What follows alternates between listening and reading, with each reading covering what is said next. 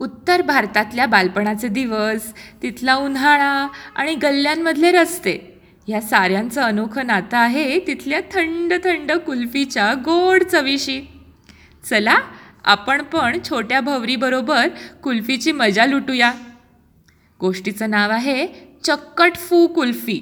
ही गोष्ट लिहिली आहे अलंकृता अमाया यांनी. चित्रंसुद्धा त्यांनीच काढली आहेत.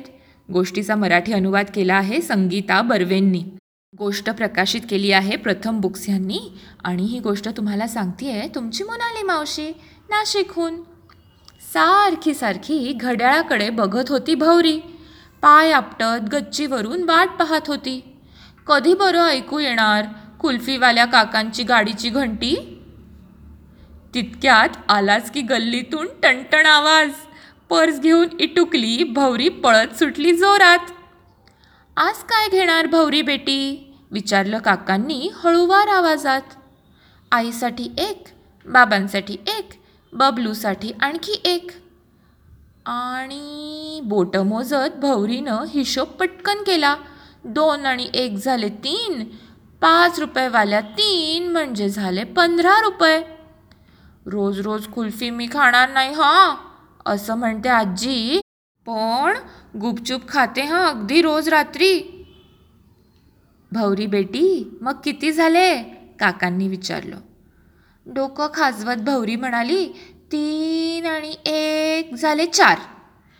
पाचाच्या चार म्हणजे झाले वीस रुपये.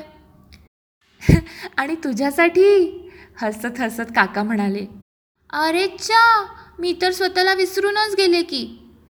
चार आणि माझ्यासाठी एक म्हणजे झाल्या पाच कुल्फ्या.